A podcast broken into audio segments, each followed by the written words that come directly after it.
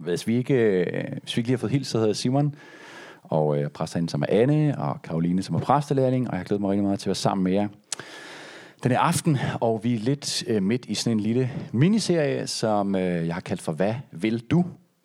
Og øh, vi begyndte den sidste søndag og slutter den i dag, så den er virkelig, den er så mini, som en serie kan være. Og øh, hvis ikke du var her sidste søndag, så skal du ikke øh, ligesom bekymre dig om det, fordi øh, det hænger sammen, men man kan sagtens ligesom være med i aften, uden at have hørt den første tale. Og hvis du har lyst til at høre den første, så ligger den inde på hjemmesiden. Men det her, øh, den her miniserie, Hvad vil du? Det er ligesom for at øh, lige stoppe op en gang, for at hjælpe os selv og hinanden til på en eller anden måde lige at stoppe op og tænke, okay, hvad er det lige, jeg egentlig øh, længes efter? Hvor er det egentlig, jeg lige er på vej hen? Hvad er det egentlig, jeg ønsker for den sæson, som ligger foran mig nu her? Fordi vi står alle sammen over for noget nyt på en eller anden måde. Jeg ved, jeg ved godt, at nogle af jer måske ikke... Der er nogle af jer, der er startet på en studie, nogle har fået en nyt job, flyttet til en ny by, alt muligt det er nyt. Så er der nogen, der måske mere kører rundt i det samme, som de gjorde sidste år. Men der er også det her med, at vi er på vej ud af corona, og vi står i sådan en efter sådan post-corona-tid på en eller anden måde. Ikke? Og øh, det er lidt som om, at vi skal sådan til at finde ud af, hey, hvordan var det nu lige egentlig mit liv skulle se ud? Ikke? Også nogle af os har måske øh, reflekteret rigtig meget over vores liv, også under lockdown, og har ligesom kommet frem til ting, som vi egentlig tænkte, hey, den der del af mit liv, det synes jeg egentlig ikke var så fedt, eller jeg havde måske for travlt før, eller alt det der gav mig ikke noget. Det, det, det. Så vi står ligesom på en eller anden måde over for sådan en, en form for reset, ikke også? Vi skal nu til at genopbygge hele vores liv igen.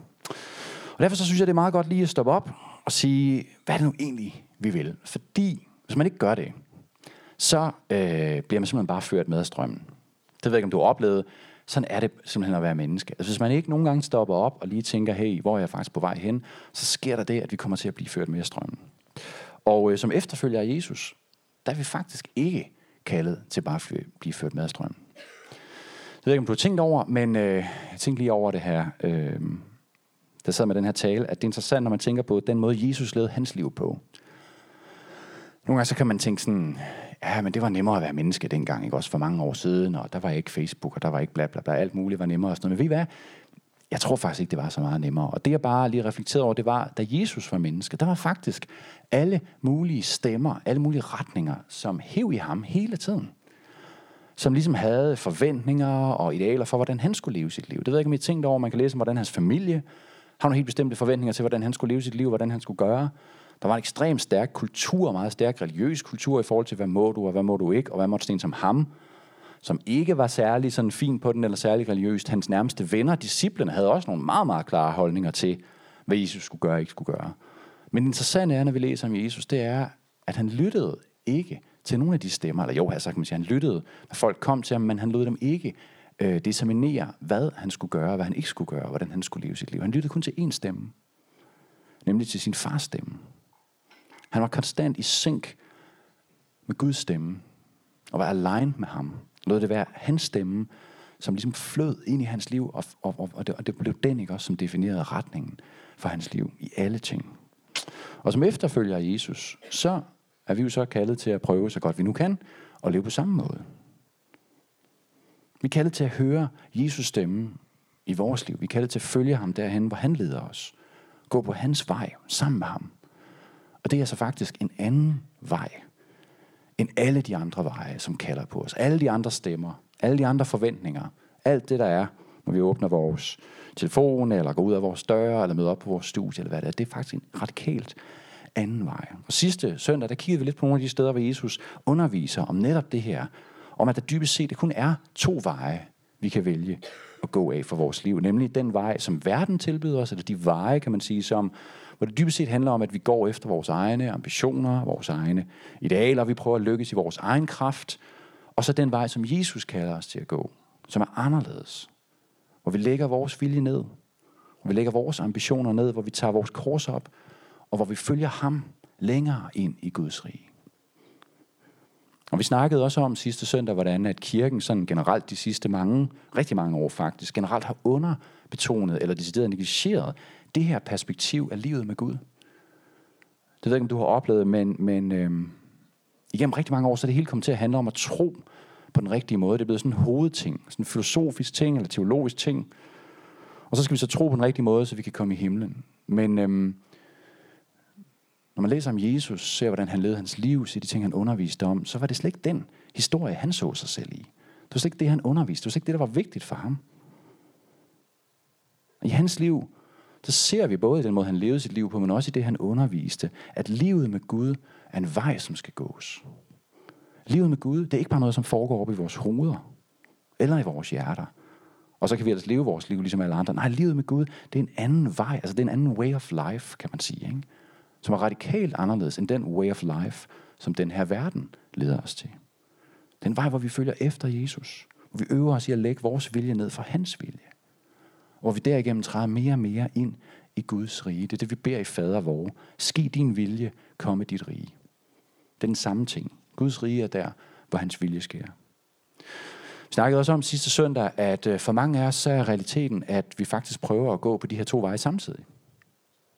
Og jeg tror, det er derfor mange af os kan opleve os splittet i vores liv og også i vores tro, fordi vi prøver reelt at gå på to veje, som fører hver sit sted hen på samme tid. Vi kender Gud, vi tror på, at han findes, vi tror på, at Jesus er død, men vi holder stadig fast i at gå på den her vej, på verdens vej. Vi holder stadig fast, ligesom desperat, i det, som vi tror på kommer til at gøre os hele, eller lykkelige, eller fuldendte. Og vi er klar til at opgive det. Og gøre sådan, som Jesus råder os til, nemlig først at søge Guds rige og hans retfærdighed. Søg først Guds rige, siger han. Og så skal alt det andet gives jer i tilgift.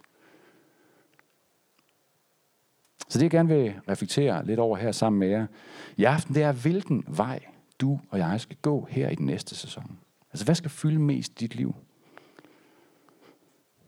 Vil du holde fast i at prøve det her med at gå på to veje samtidig, eller har du egentlig lyst til at prøve at tage Jesus på ordet, og så overgive dig helt til hans vej? Og jeg kender langt fra jer alle sammen. Jeg kender nogle af jer, men altså, øhm, jeg kender ikke jeres liv i detaljer. Jeg ved ikke, hvor du er i dit liv lige nu. Jeg ved ikke, hvad du står overfor. Jeg ved ikke, hvad du er udfordret af, eller ligesom hvordan din situation er, men jeg ved, at vi alle sammen har drømme. Vi har alle sammen håb, vi har alle sammen forventninger til den næste sæson. Vi har alle sammen noget, vi længes efter, noget vi strækker os efter. Det kan være, du længes efter en kæreste, eller at få et barn, eller nogle nye venner, eller et nyt job, eller de får fremad på dit job, eller et hus, eller et eller andet. Jeg, jeg ved ikke, hvad det er, du længes efter. Men jeg tror, at Jesus har et budskab til dig, som længes efter noget. Nemlig, at han ser dig, og at han kommer dig i møde her i dag. Han ser din længsel, og han ønsker at møde den. Men måske så længes han efter at møde den på en anden måde, end du forestiller dig. Fordi, sådan som jeg hørte en klog mand engang sige, Jesus isn't just useful. Jesus is beautiful. Det synes jeg var klogt sagt. Kommer jeg lige tilbage til senere. Lad os læse lidt fra øhm, Johannes evangelie kapitel 5. Den ret spøjs historie, som vi lige kommer til at dykke lidt ned i. Derefter var det en af jødernes fester, og Jesus drog op til Jerusalem. Ved forporten i Jerusalem er der en dam, som på hebraisk kaldes Bethesda. Den har fem søjlegange.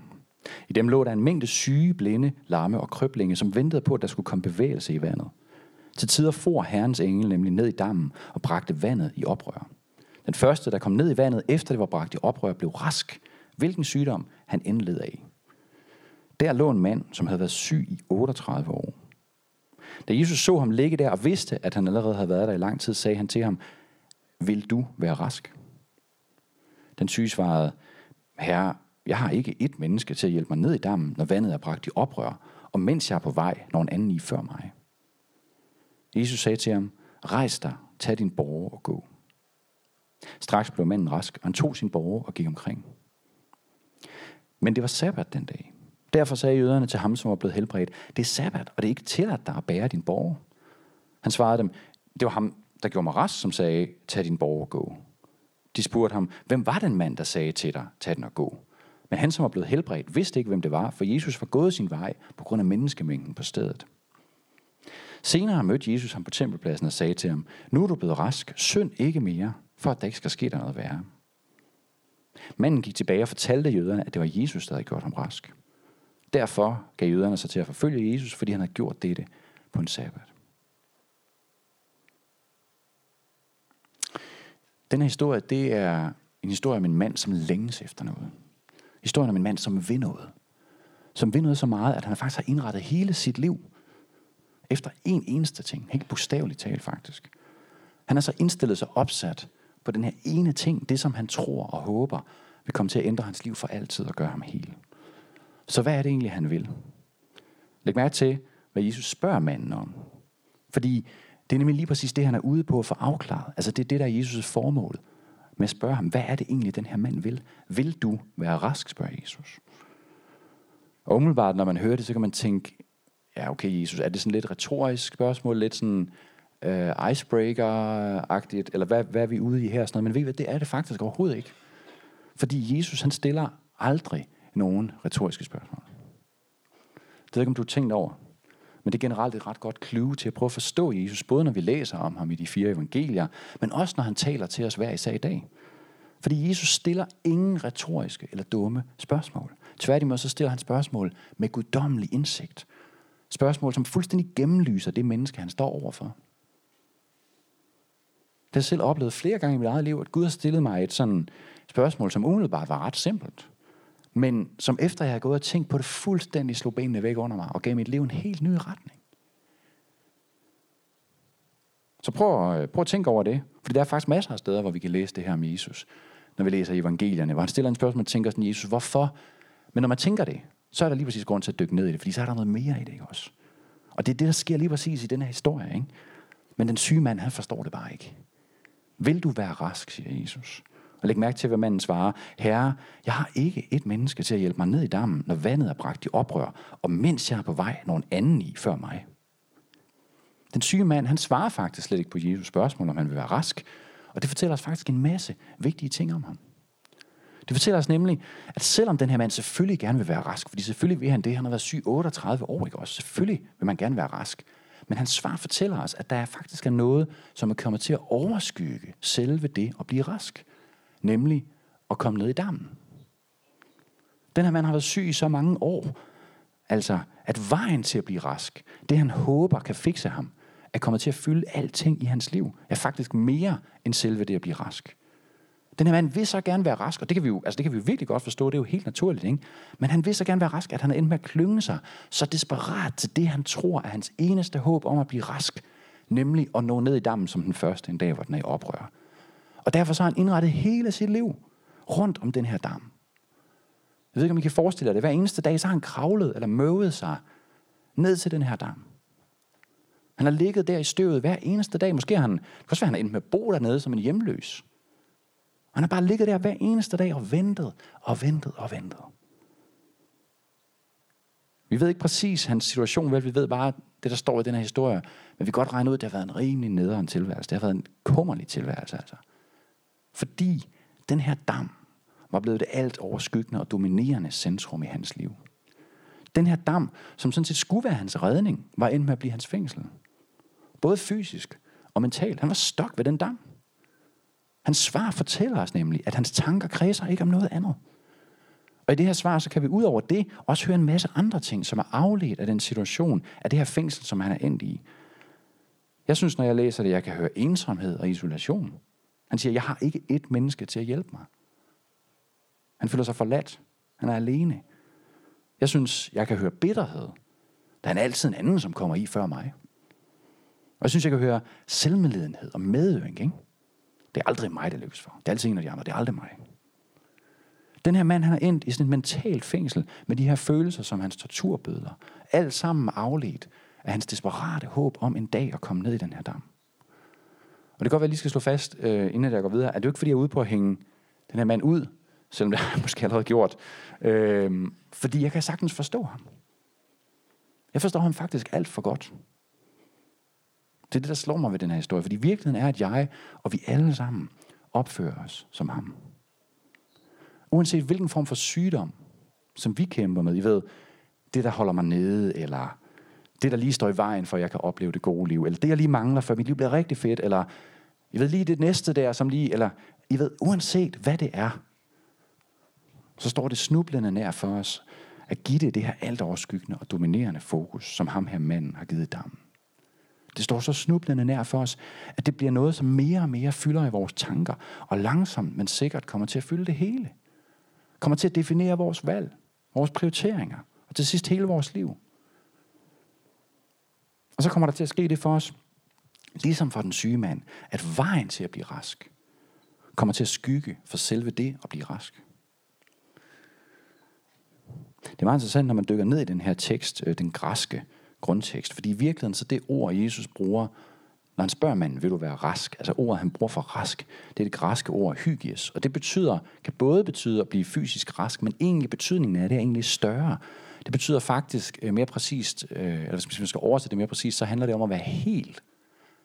Helhed er det, det kommer fra. Det vil sige, det er både at være fysisk rask, men det er også at være hel og opleve helhed i både ånd, krop, sjæl, relationelt og mentalt. Det er hele vores liv, det handler om. I kan se det i den engelske oversættelse, det ved jeg ikke, om I lagde mærke til, men der er det oversat med well. Do you want to get well? Eller whole i nogle oversættelser. Så i virkeligheden, så spørger manden faktisk, nej, så spørger Jesus manden, vil du være hel? Vil du være hel? Fordi Jesus er nemlig kommet for mere end ligesom bare at helbrede den her mand fysisk. Han er ikke bare kommet for at give liv til det, som er dødt i hans krop, det der er dødt i hans knogler eller muskler, eller hvad det er, hans sygdom består i. Nej, han er kommet for at give liv til alting i ham. For at give ham en helt nyt liv på alle planer. Fordi Jesus ved godt, at selvom det må være helt forfærdeligt at være fysisk syg i 38 år, så er der andre ting, som er lige så, eller måske endda mere forfærdelige i den her mands liv. Den ensomhed og isolation, som han er fanget i. Den bitterhed, som har grebet ham på grund af hans fokus på den her sygdom og på dammen. Den selvmedledende medøng, som han svælger i. Det her det er følelser og sindstilstanden, som er mindst lige så forfærdelige at sidde fast i, som det er at være fysisk syg. Så når Jesus spørger ham, så spørger han ham altså ikke bare, om han vil være fysisk rask, nej, han spørger ham faktisk, vil du være helt? Han spørger ham, om han vil genoprettes fuldstændig som menneske. Men det er som om, at manden han fuldstændig overhører, hvad det er, Jesus siger. Og han afslører i sit svar, at det eneste, han har for øje, det er at komme ned i den dam. Hvad er din dam? Hvad er det, som du tror kommer til at gøre dig hel? Som kommer til at gøre dig lykkelig? Som kommer til at give dig det, du mangler? Hvad er det, som er dit alt overskyggende ønske for det her liv eller for den næste sæson? Hvad er det, som du indretter dit liv efter? Som du får alting til at dreje rundt om, ligesom manden i historien gjorde med damen. Er det at få en kæreste? Er det at få et barn? Er det at lykkes på jobbet? Er det et hus? En ny lejlighed? Eller det er jo alt sammen, man bare lige sige det, alle de her, det er, jo, det er jo alle sammen fine ting, ikke også? Det er ting, som er velsignelser fra Gud. Og det er ting, som er okay at længes efter. Lad mig bare lige slå det fast. Hvis du længes efter at få et barn, eller nogle af de her ting, det er okay at have en længsel efter de ting. Men hvis vi gør dem til en dam i vores liv, hvis vi gør dem til vores, det alt overskyggende fokus, og hvis vi indretter alting rundt om dem, hvis vi lægger os op af dem, ligesom manden her bogstaveligt talt gjort, hvis vi går fast op af dem, så kommer det ikke til at gå os godt. Fordi hvis det ikke lykkes for os, ligesom det ikke var lykkedes for manden i alle de her år, så vil vi opleve at sidde fast, komme til at sidde fast i præcis det samme fængsel. Med ensomhed, med bitterhed, med selvmedledenhed som torturbødler. Og hvis det lykkes for os at komme ned i dammen og få det, vi ønsker, så vil vi sørge eller siden finde ud af, at det alligevel ikke giver os alt det, vi havde håbet på. Så vil vi stensikkert opleve, at hullet stadig er der. Der er stadig noget, vi savner. Og det værste af det hele er, det er faktisk, at der er ingen gode ting, uanset om det er familie, eller job, eller hus, alle de her gode ting, som er for Gud. Der er en af de ting, som kan bære, at vi lægger den vægt på dem. At de skal gøre os hele. At de skal fuldende os. At de skal gøre os complete, eller sådan, I ved, den her tanke, der er meget i vores kultur, ikke? Særligt omkring romantiske parforhold. Det er bare fuldstændig whacked. I så spørger min kone. Hun er kun blevet mindre complete. Jeg gik for mig i 13 år. Men det er faktisk et, jeg mener det faktisk seriøst, fordi hvis vi lægger den vægt, for eksempel på et romantisk parforhold, at det skal være det, som virkelig gør os hele, eller sådan, vi vil så ender det med at ødelægge det. Det er det samme med børn. Det ender med at ødelægge det. det fordi den vægt, de kan ikke bære den vægt, det ender med at knuse dem. Det er derfor, Jesus siger, søg først Guds rige og hans retfærdighed.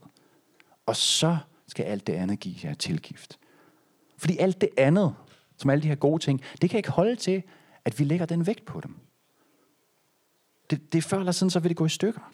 Det er derfor, Jesus siger også, som vi også læste sidste søndag, hvis nogen vil følge efter mig, skal han fornægte sig selv og tage sit kors op og følge mig. Den, der vil frelse sit liv, altså den, der vil ned i dammen, skal miste det. Men den, der mister sit liv på grund af mig, skal finde det. For hvad hjælper det et menneske at vinde hele verden? Og det kunne så være at bade i alle de damme, man, man overhovedet til at tænke på. Ikke? Hvad nytter det et menneske at vinde hele verden, men bøde med sit liv? Jesus han kalder på os inderligt, omsorgsfuldt, med ømhed i stemmen. Han siger, venner, gå min vej. Gå min vej. Fordi det som verdens vej lover os, nemlig at vi bliver lykkelige, eller hele, eller complete, hvis vi bare får en kæreste, eller hvis vi bare får succes på jobbet, eller hvis vi får det landsted, vi drømmer om, eller børn, eller whatever. Vi ved, det holder ikke, hvad det lover. De her ting er gode, som jeg sagde lige for det er fantastiske ting. Gud har skabt til os. Han ønsker at velsigne os med dem, men vi er nødt til at række følgen i orden. Fordi det er alene Jesus, som giver liv og helhed og mening og glæde til de andre ting. De har det ikke i sig, i sig selv. De kan ikke bære det i sig selv. De er gaver, og han er giveren. Så hvad er din dam? Og vil du satse på dammen i din quest for at opleve helhed, eller lykke, eller mening, eller kærlighed, eller hvad det nu er, du længes efter? Fordi uanset hvad din dam er, så er det dybest set ikke andet end en projektion af det, som du inderst inde længes efter. Det er lige præcis det, som Jesus vil hjælpe os til at forstå. Ikke? Vil du virkelig være helt, spørger han os? Eller vil du nøjes med dammen? Og så lukke øjnene og håbe på det bedste?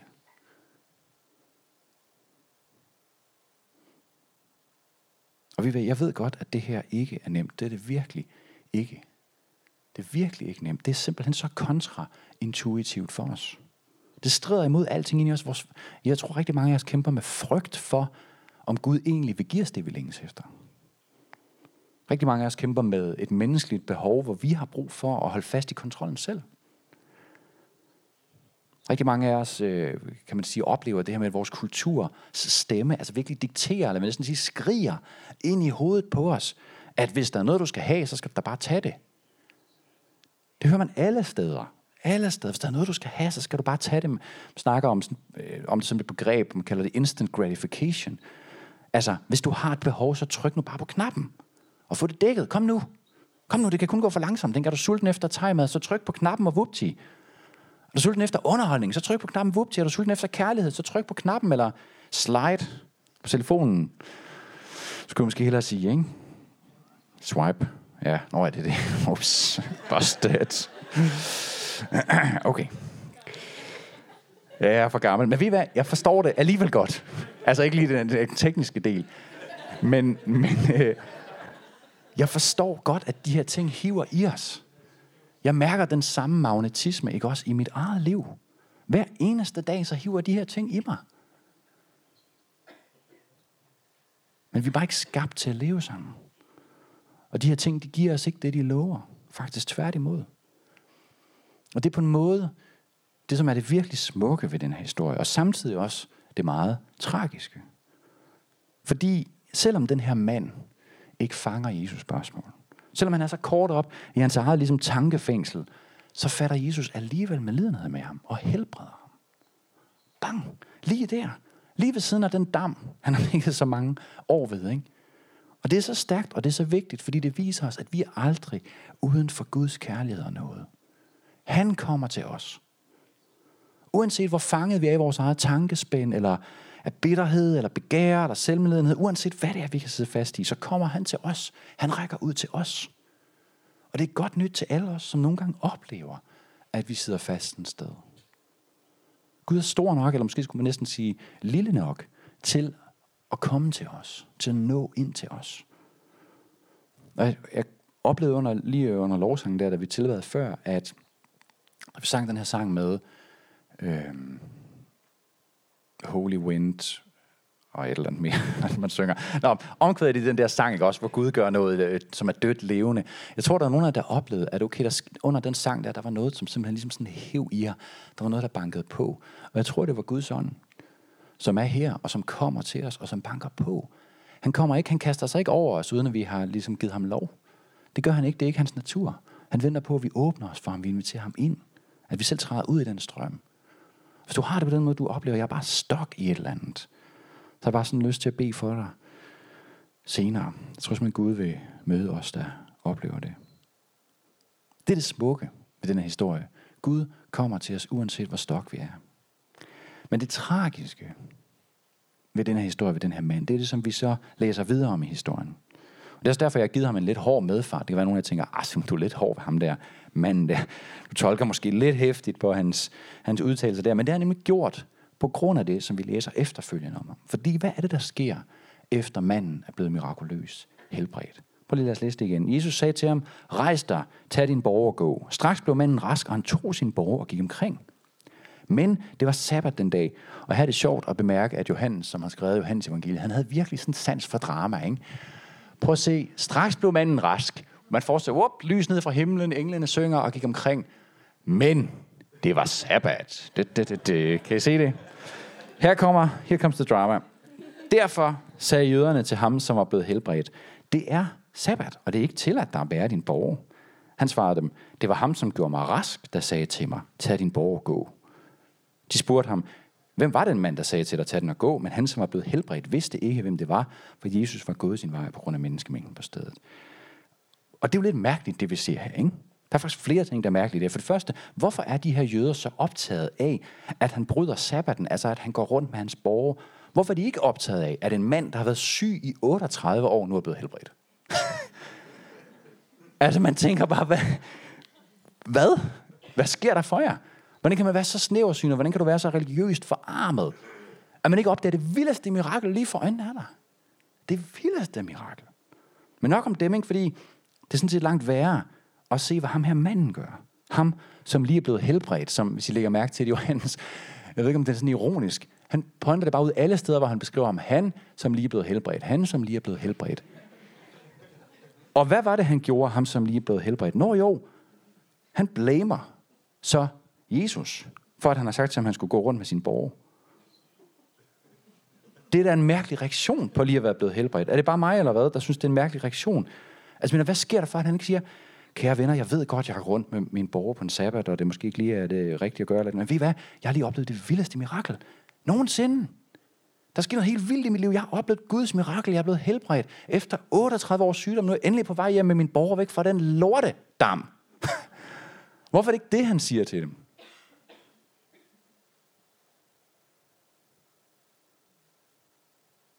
Det er som om, at hans hjerte, den her mands hjerte, bliver afsløret af det her, ikke også? Der er noget inden i ham, som simpelthen er uforløst. Der er noget, som stadig er præget af bitterhed, af frygt. Og vi får det slået fast endnu tydeligere i den sidste del af historien om ham. Ikke? Senere mødte Jesus ham på tempelpladsen og sagde til ham, nu er du blevet rask, synd ikke mere, for at der ikke skal ske der noget værre. Lad mig bare lige sige et par ord til det. For det er en lille smule space i det, Jesus er inde på her. Øh, det virker lidt som om, Jesus siger til ham, at det er din egen skyld, du har været, altså, du har været syg.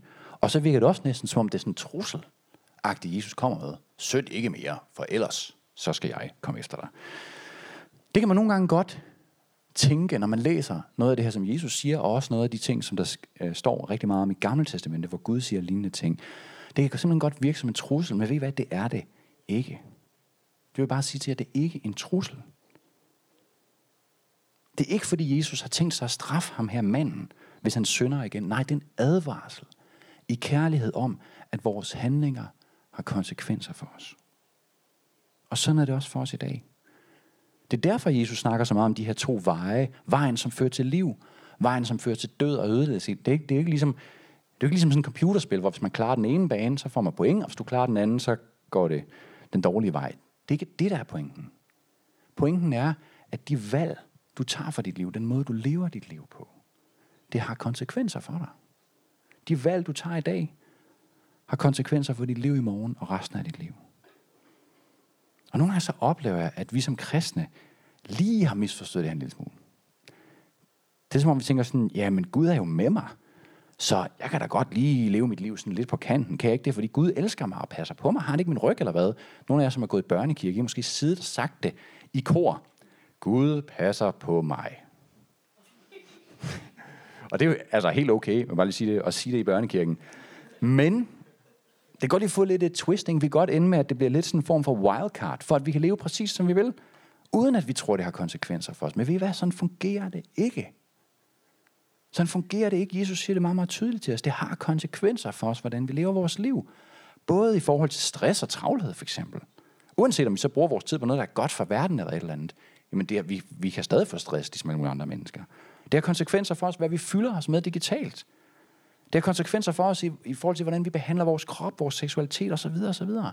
Det er rigtigt nok, at Guds nåde er ny hver en morgen, og at han er den, som genopretter os og gør alting nyt. Det er fuldstændig rigtigt. Det er den ene sandhed. Men på den anden side er det også sandt, at vores valg og vores handlinger i dag har konsekvenser for vores liv i morgen. Det er to sandheder, som Jesus lærer os, som er sande på samme tid. Ja, nok om det. Du var bare lige for lige at komme ind om det her. Fordi nu skal vi videre til den, det sidste del, som er den her tragiske pointe om manden. Det kommer nemlig nu i det næste vers. Manden gik tilbage og fortalte jøderne, at det var Jesus, der havde gjort ham rask. Derfor gav jøderne sig til at forfølge Jesus, fordi han havde gjort dette på en sabbat.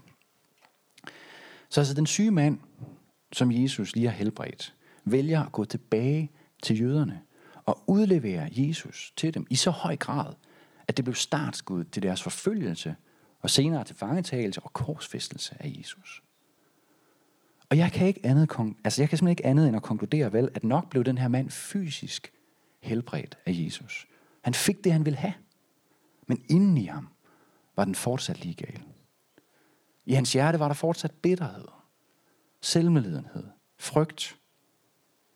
Han var så langt fra at blive helt, som man overhovedet kunne være. Og prøv at tænke på, hvor fattigt tragisk det er.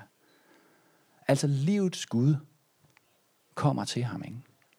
Skaberen, som er blevet menneske, kommer til ham. Og når man læser teksten igen, så ved vi, at det ikke bare er tilfældigt. Vel, Jesus ved lige præcis den dag, jeg skal hen til den her mand, som har brug for, at jeg kommer til ham. Jesus har udset ham. Han har skabt ham. Han elsker ham så meget, så voldsomt, det også langt mere, end nogen mor eller far nogensinde har elsket ham. Og han kommer til ham for at gøre ham hel, for at genoprette ham, for at sætte ham i frihed, for at fylde ham med liv. Og den her mand, han ændrer det ikke engang. Han har kun øjne for den skide dam. Og da han så får det, han så brændende ønsker sig, så fatter han slet ikke, okay, hvis den her gave var vild, hvor meget desto vildere må giver han så ikke være. Den mand, som ud af det blå helbredte ham for 38 års sygdom, og han har ikke andet til overs for ham end foragt. Så meget han udleverer ham til hans fjender. Og venner, det her det er jo det mest tragiske, som kan ske i noget menneskes liv. Det er en ufattelig vigtig lektie for os, fordi hvad er det egentlig, vi vil have fra Jesus? Hvad vil vi egentlig? Vil vi bare have, at han skal give os det, vi så brændende ønsker? Skal vi dybest set bare bruge ham til at komme ned i dammen? Er det det, som dybest set er vores agenda med at komme her om søndagen? Eller? Og jeg ved ikke med jer, men jeg føler mig simpelthen afsløret af det her. Det gør jeg simpelthen. Jeg holder ikke den her tale, fordi jeg er uh, hævet over det der, eller ikke. Overhovedet ikke. Jeg gør det, fordi at, øh, det står i bogen i os. Og hvis du også føler dig ramt eller afsløret af det her, så fortvivl ikke, fordi selv det her, selv den her indstilling, får ikke Jesus til at vende sig bort fra os. Prøv at tænke på, Jesus vidste alt om den her mand. Han har aldrig mødt ham, men alligevel vidste han alting om ham. Han vidste formentlig, at han kom til at, at gå til jøderne og udlevere ham på den der måde, sætte gang i alt det der. Han vidste det hele, og alligevel så kom han til ham. Så stor hans kærlighed. Fuld af omsorg kom han, fuld af kærlighed. Og uanset hvem du er, og hvad dit motiv er for at være her, eller i det hele taget tjekke det her med Gud ud, eller være på rejse med Gud, så kommer Jesus til dig, fuld af kærlighed. Der er ikke noget, der kan diskvalificere os. Men der er bare det ved det, at han ønsker noget langt bedre for os. Ikke også? Han ønsker ikke, at vi ender som den her mand. Han ønskede med den her mand, at han må få øjnene op for, at dammen ikke var svaret, men at han, at Jesus selv var svaret på alle hans længsler. Og på samme måde så kommer Jesus til dig og mig i dag og spørger os, hvad vil du? Hvad vil du egentlig? Vil du ned i dammen? Eller vil du være helt? Fordi, fortsætter han, der er kun én ting, som kan gøre dig hel, og det er ikke din dam. Det er mig. Der er kun én, som virkelig kan møde dine dybeste længsler, og det er mig. er simpelthen kun én, som kan gøre os virkelig raske og hele, ikke os? Og det er Jesus. Og derfor så er vores relation med ham, din relation med ham, det er det eneste, som er værd virkelig at gå all in på. Det er det eneste, som er værd at sætte i centrum af dit liv og bygge alting op om udenom det. Fordi hans nærvær i dit liv er ikke som sådan en råden, forræderisk, forplumret ønskedam, vel? Så man forgæves må gå og vente på en eller anden dag, måske sker der noget, og så hvis jeg er hurtig nok, eller bla, bla, bla.